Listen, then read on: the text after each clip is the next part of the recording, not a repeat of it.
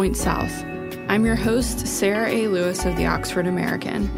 This year, our annual music issue is a very special Greatest Hits edition, guest edited by Brittany Howard, the Grammy Award winning singer and songwriter and lead vocalist of Alabama Shakes. For this issue, Howard selected 10 of her favorite OA music stories to republish alongside a section of new writing on musical icons. The issue also comes with more than a dozen hours of music, including 10 streamable playlists curated by writers and musicians, including Brittany. You can access these directly in the magazine and listen along to this jam packed issue while you read. This issue, which features Sister Rosetta Tharpe on the cover, is shipping to OA subscribers now. It's also available at oxfordamericangoods.org and will be available on newsstands nationwide December 1st. In today's episode, OA managing editor Danielle A. Jackson, who led the music issue project and worked with Brittany on her editor's letter, sat down with the visionary musician to discuss her reading life, the roots that shaped her sound, and the dualities of the South. So the issue is all about the greatest hits of our magazine, uh, focusing on our music issue, which has been around for 23 years this year. And you picked the best of the best Oxford American music writings. And, you know, you've been written about as a musician, I would say for about a decade. So, you know, it's it's really wonderful and helpful that we got that kind of perspective in curating and editing the issue. So I was just wondering what kinds of music writing do you like to read? And also, what do you like or what don't you like about being written about? I'd say the kind of music writing that I like is um, a lot of stories talking about where the musicians or songwriters grew up, what kind of circumstances they grew up in, and what led them to choose musicianship as their outlet. Mm-hmm. I think that's really interesting because I feel like that's where I can relate to a lot of musicians. Like it's really before all the fame and success hit. It's like that grind and that hunger. Yeah, that's usually the most inspiring perspective to me. And as far as being written about, um, I, I just like when people take their time to try to understand me, where I come from. You know, it does seem like I came out of nowhere, overnight sensation, Alabama Shakes, all that stuff. Uh, but there's a lot more to the story. You know, I knew what I wanted to do since I was 11 years old, and I put all that work into it. So I was already doing it for 10 years before any of us hit the scene. What I don't like is when um, people kind of sing the virtues without having any of the backstory. You mm-hmm. know what I'm mm-hmm. saying? Like to me, where I come from, it's a miracle to get to do what I do. Mm-hmm. I think it mm-hmm. matters. Yeah. I think it matters to uh, why people make music think that's interesting to me mm-hmm. personally. So, could you maybe talk a little bit about your grandmothers and singing with them and learning music with them? Yeah. So, I have my two grandmothers. Uh, one is white, her name is Ruby, and my other grandmother is black, and her name is Helen, but we all called her Mama Helen. So I'll be referring to Ruby, Nana, and my mama Helen. Those are two different grandmas. So Nana, uh, at her house, you know, we used to cook a lot of food together. We pretty much always spent life in the kitchen, um, sitting around the table, drawing, or listening to music, or watching the news from the kitchen table. It's where we did everything. Uh, she had a little boom box in there, and uh, she would show me how to cook things like peach cobbler. She would show me how to make casseroles and how to make biscuits and uh, chopping up okra and you know splitting peas and uh, shucking corn. It was always around food and music, and we would laugh and goof off and have a lot of fun. And she would always show me the songs from when she was a teenager because she still loved them. And so that's where I got like a, a love and appreciation for old doo wop groups and people like Chuck Berry and uh, James Brown and she would she would show that to me at a really early age, and to me that was just what good music was. Of course, I heard the stuff on the radio, but if I'm being honest, I liked her type of music better. Um, and Mama Helen, she had a like cool kind of music style. She liked that smooth, like R and B, like Teddy Pendergrass and Luther Vandross and Barry White and things like that. And at the time, I didn't really understand why it was good. I just knew that like that's what she liked, and so we got to get with it. My grandma was cool. Mama Helen was cool. And so we used to have like cookouts in her front yard, and everybody in the family would come over. Here comes, you know, like my cousin pulling up in his like green Jeep Cherokee, you know, with the rims on it, and and, uh, here comes everybody else pulling up and in their cars and parking in the front yard and coming out and wearing their FUBU and trying to look cool, you know what I mean, with the gold teeth in and listening to that kind of music in the front yard. I mean, just having the best time. And whenever I hear that kind of music, that smooth R&B kind of music, I think about how happy those times were when we were all together and everything was just cool and peaceful. And all we had to do was eat. Hey, Point South listeners, thank you for tuning in. Did you know that the Oxford American is a nonprofit organization that relies on you to keep the lights on? We've got a special offer for you today that will save you some money and support our mission to explore the complexity and vitality of the South. Head to oxfordamericangoods.org and use promo code PODCAST for 15% off your purchase, including our greatest hits issue, guest edited by Brittany Howard. You know, our cover star for the issue is going to be Sister Rosetta Tharpe. Yes, ma'am. You inducted her into the Rock and Roll Hall of Fame. You gave a really beautiful performance and you kind of expressed that it was belated and overdue. I would love to know or hear you talk a little bit about how how she, as well as other Black women pioneers, influenced your sound. Like, how would you trace the roots of your sound? Sure. Um, first off, it was an honor inducting her. Sister Rosetta Tharpe was someone um, that I've been looking up to since I think my late teens, early 20s when I found out about her. Because I suddenly people were saying, oh, you're like Rosetta Tharpe, you're like Rosetta Tharpe. And I'm like, who's that?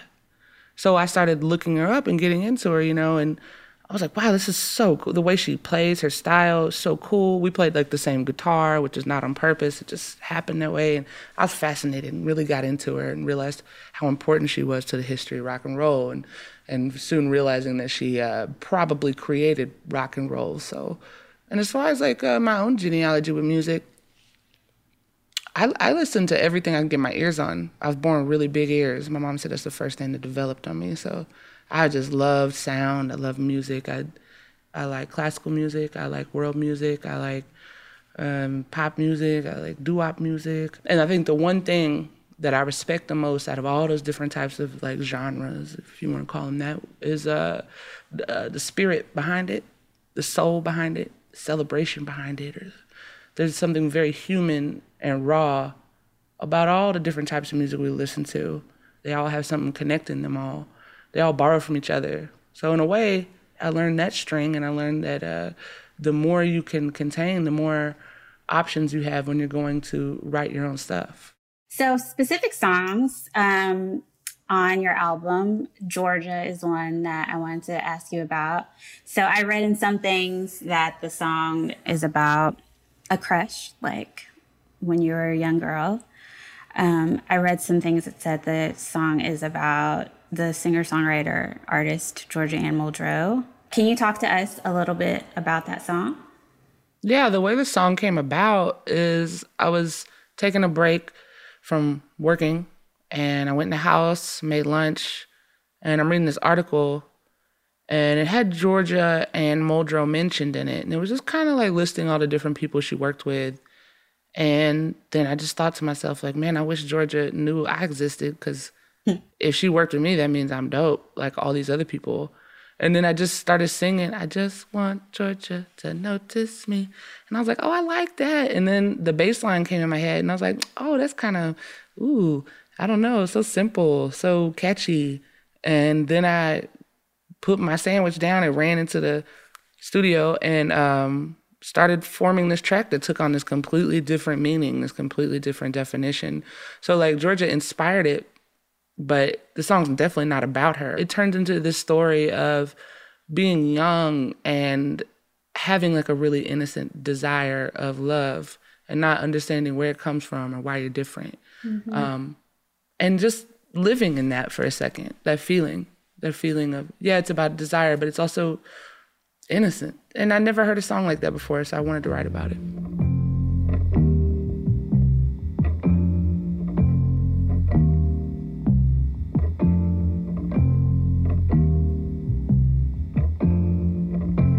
I just want Georgia to notice me.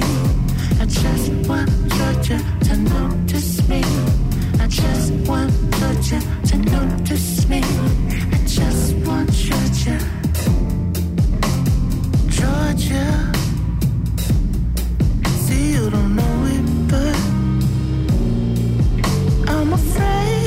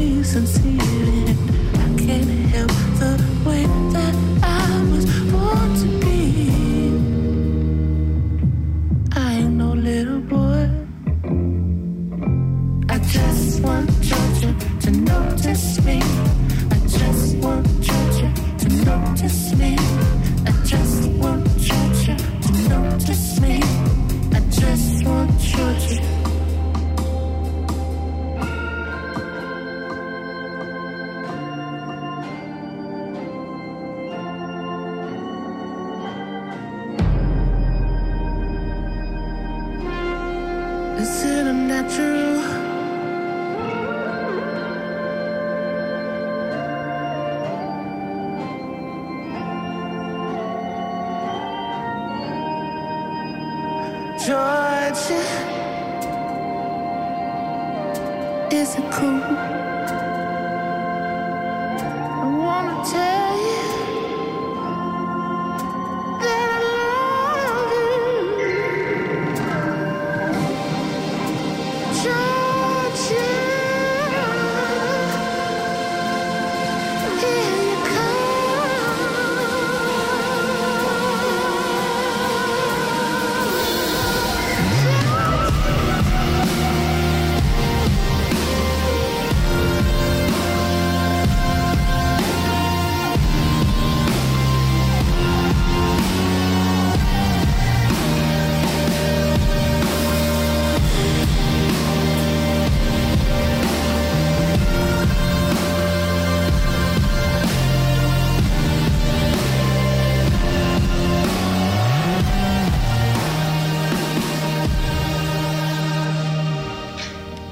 Another thing you talk about in your letter is the way that you felt a connection in some way to all the pieces that you picked for us.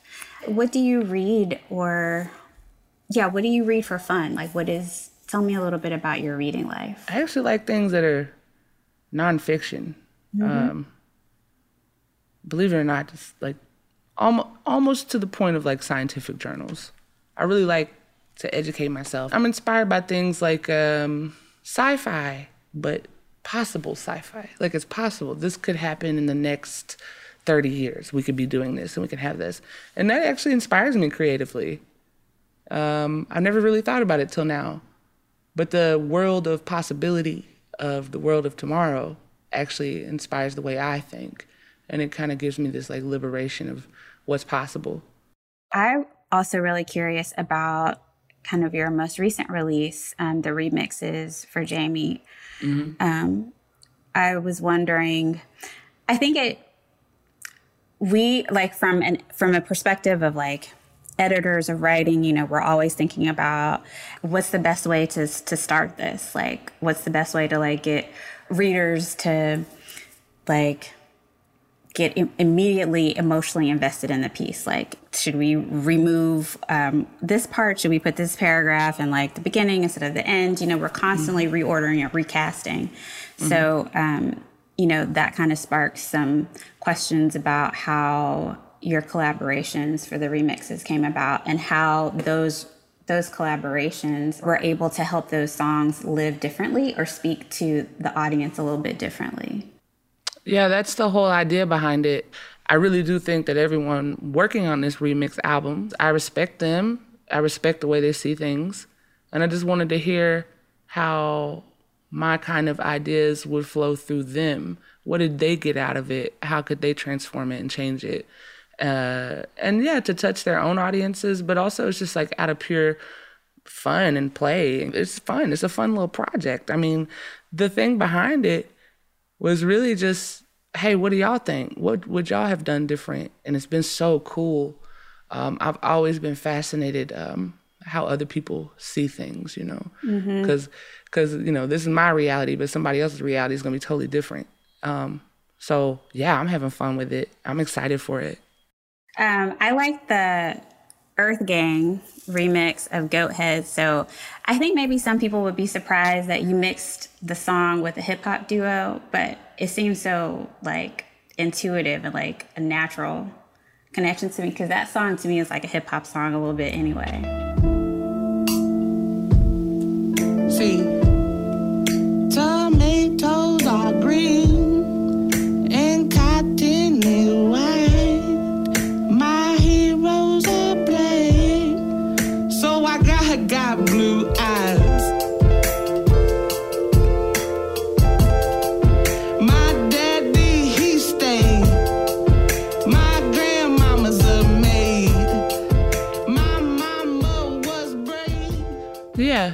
all makes sense to me. With my music, I have so many different types of uh, inspiration when I'm making a song.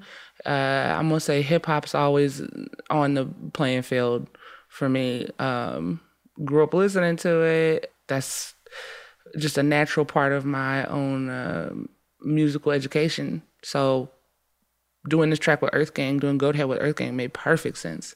And I like those Earth Gang dudes, man. They're funny. They're talented dudes. I like them.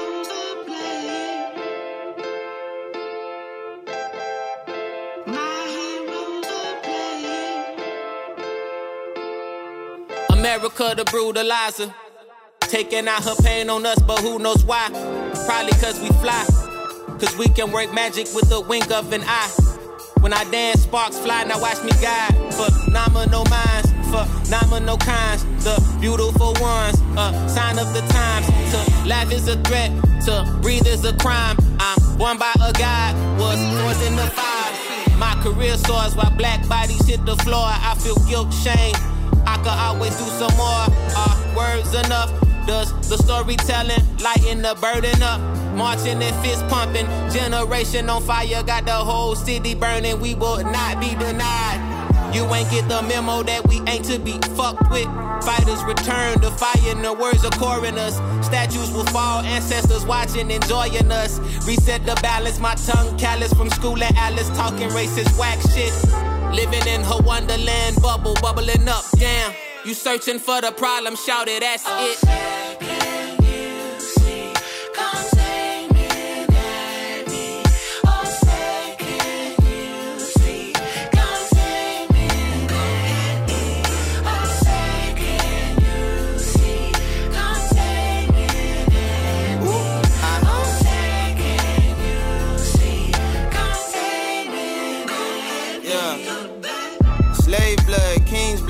Mothership beamed up. Everything we dreamed of is finally us. Damaged goods from your average hood.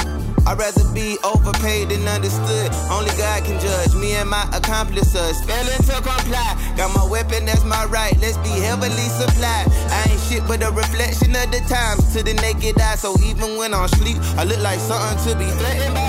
This is for the fingertips, dipped in red dust on the city bus. No option for giving up. I'm the sun, son, so the natural look be sticking up. Sunday brunch with bun, I ain't eat much, but I listen up. Soak some wisdom up, roll the bigger blunt. Laugh to keep from tearing up. Had to fuck the city up to make us take us serious. Don't pick up your cell 12, what you like amphibian? They put us all through hell and tell us God works so mysterious.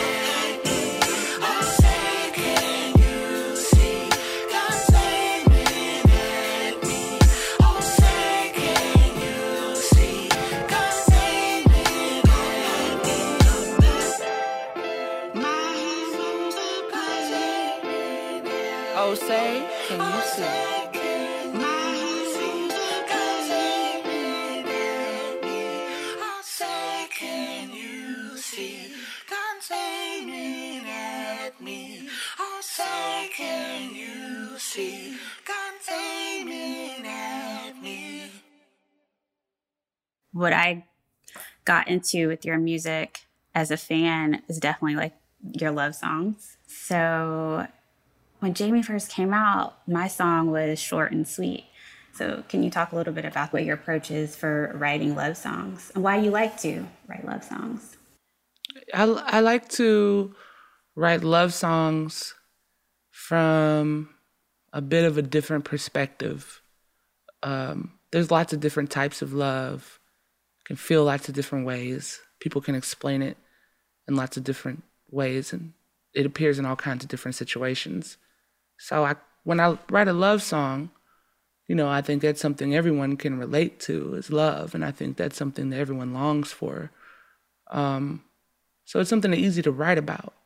For me, there's a depth there when you talk about love that's almost impossible to describe. So it's kind of fun to stay there and adventure there. And so when I was writing a song like Short and Sweet, I thought it would be interesting to write from a perspective of I'm going to step into this love, but I know it's going to end.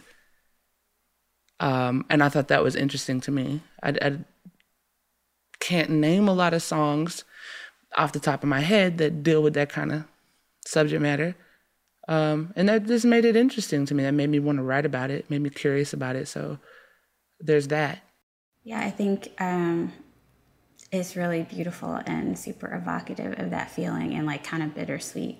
And I think Mm-hmm. that speaks to like a lot about the moment that we're kind of living in, probably. I think we're all living in uncertain times. And I think, especially in America, this is a country that's always um, prided itself on where you're going and how you're going to get there and pull your bootstraps up and you can do it. Rah, rah, rah, individualism, all these things. I think we're realizing more and more and more, especially during this time, we're waking up to the idea that being an individual is lonely and I can't do everything.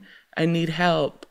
Um, diversity is amazing uh, because I don't want people that only think like me, only look like me. I need more information. I need more in my life. I need all the colors of the rainbow. I need all the sounds. I need to be outdoors. I need to remember what it was like to just sit and to cook and not have my phone in front of me. I, I want to know what it's like to wake up and be with my family and not just go to work and come back tired and moody. Um, people are like really getting a wake up call uh, right now. I think that there's more to life than just being a consumer. There's more to life than just playing a part in a in like a capitalist country where just money, money, money, things, things, things. Um, what happens when you can't get the money? What happens when you can't get the things? What happens when uh, you have to stay inside with your family, with yourself? What happens when you have to actually spend time and mental energy on who you are? Um, so in that way, that's painful, right? Because that's a new thing, and we're all going through it. Um, some people will become aware that it's a growing pain, and it does lead to somewhere more, um, I don't know, awakening or enlightening. I don't know. Or some people will just see it as punishment. But I, I, I do think ultimately, the way I'm holding it together is just knowing it's part of a bigger plan. I do believe that, and it makes me hopeful because things have to get ugly before they can heal, you know? You also talked a little bit about having some complex feelings about the South or the South that you grew up in and how it's changed. Can you talk a little bit about, yeah, how your thoughts of living in the South have kind of evolved as you've become a grown woman? Uh, there's a lot to be said when we're talking about the South. Being someone who grew up here, it's kind of hard to be on the outside looking in because you just grew up here. It's just the way things are. But I think the more I travel, the more I longed for home. But it's home, see? Like that's the thing. I can talk about the South, but I'm I'm from here. Yeah, it's hard to separate myself from it. It is different. The air's different. I miss it. Uh, even though the you know the South has got a really bad rap. You know, it's it's always been slow in progress. It's always been like that. It's a place with a lot of duality because at the same time as you're having the civil rights marches, right? It's the same time that black folks and white folks are in the studio making 60s hits That's right. that still inspires today. Mm-hmm. The same time that there were lynchings, there was an underground railroad. There was hope. These things, these things live together down here, which I think makes it so much more real because that's that's how life is. There's duality, there's contradictions. Living down here with that, I think gets you just closer to like the rawness of life. And also the fact that this this is an agricultural place. Both of my grandparents, my white grandparents and my black grandparents, picked cotton.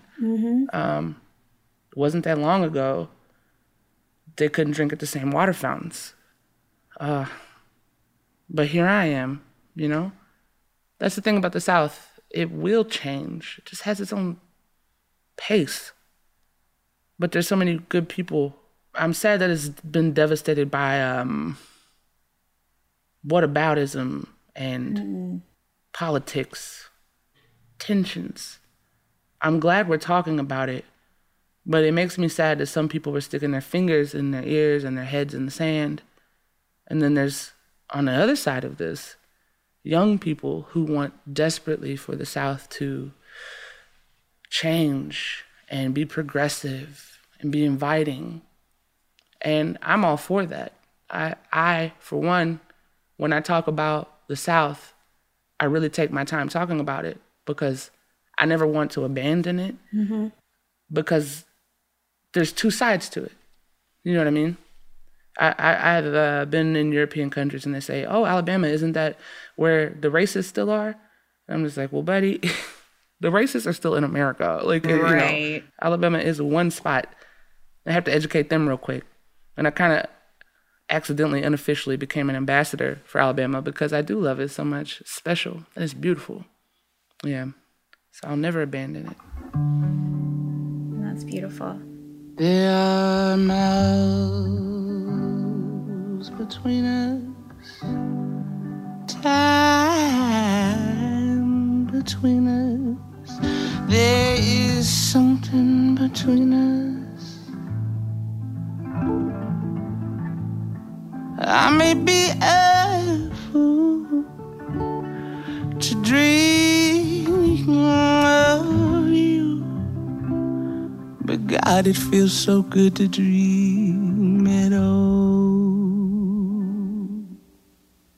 Something short and sweet. There's always a lot on my head for you.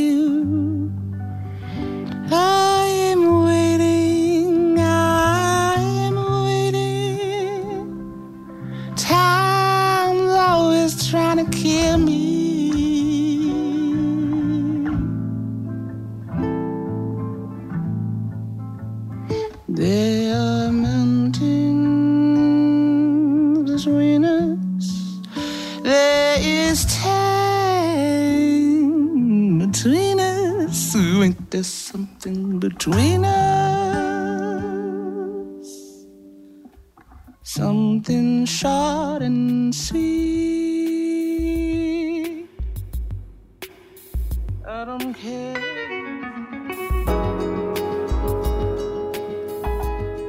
This episode was produced by me, Christian Lewis, Danielle A. Jackson, and Eliza Borné with Ryan Harris. Trey Pollard of Spacebomb does our theme music and sound design. Special thanks to Christine Stoddard and, of course, Brittany Howard. This episode was made possible with support from UAMS. Sign up for our newsletter at oxfordamerican.org slash newsletter for all the latest on the OA and Point South. And remember, promo code podcast gets you 15% off any purchase at oxfordamericangoods.org, including the new music issue featuring Brittany Howard. Thank you for listening. We hope you've enjoyed the show.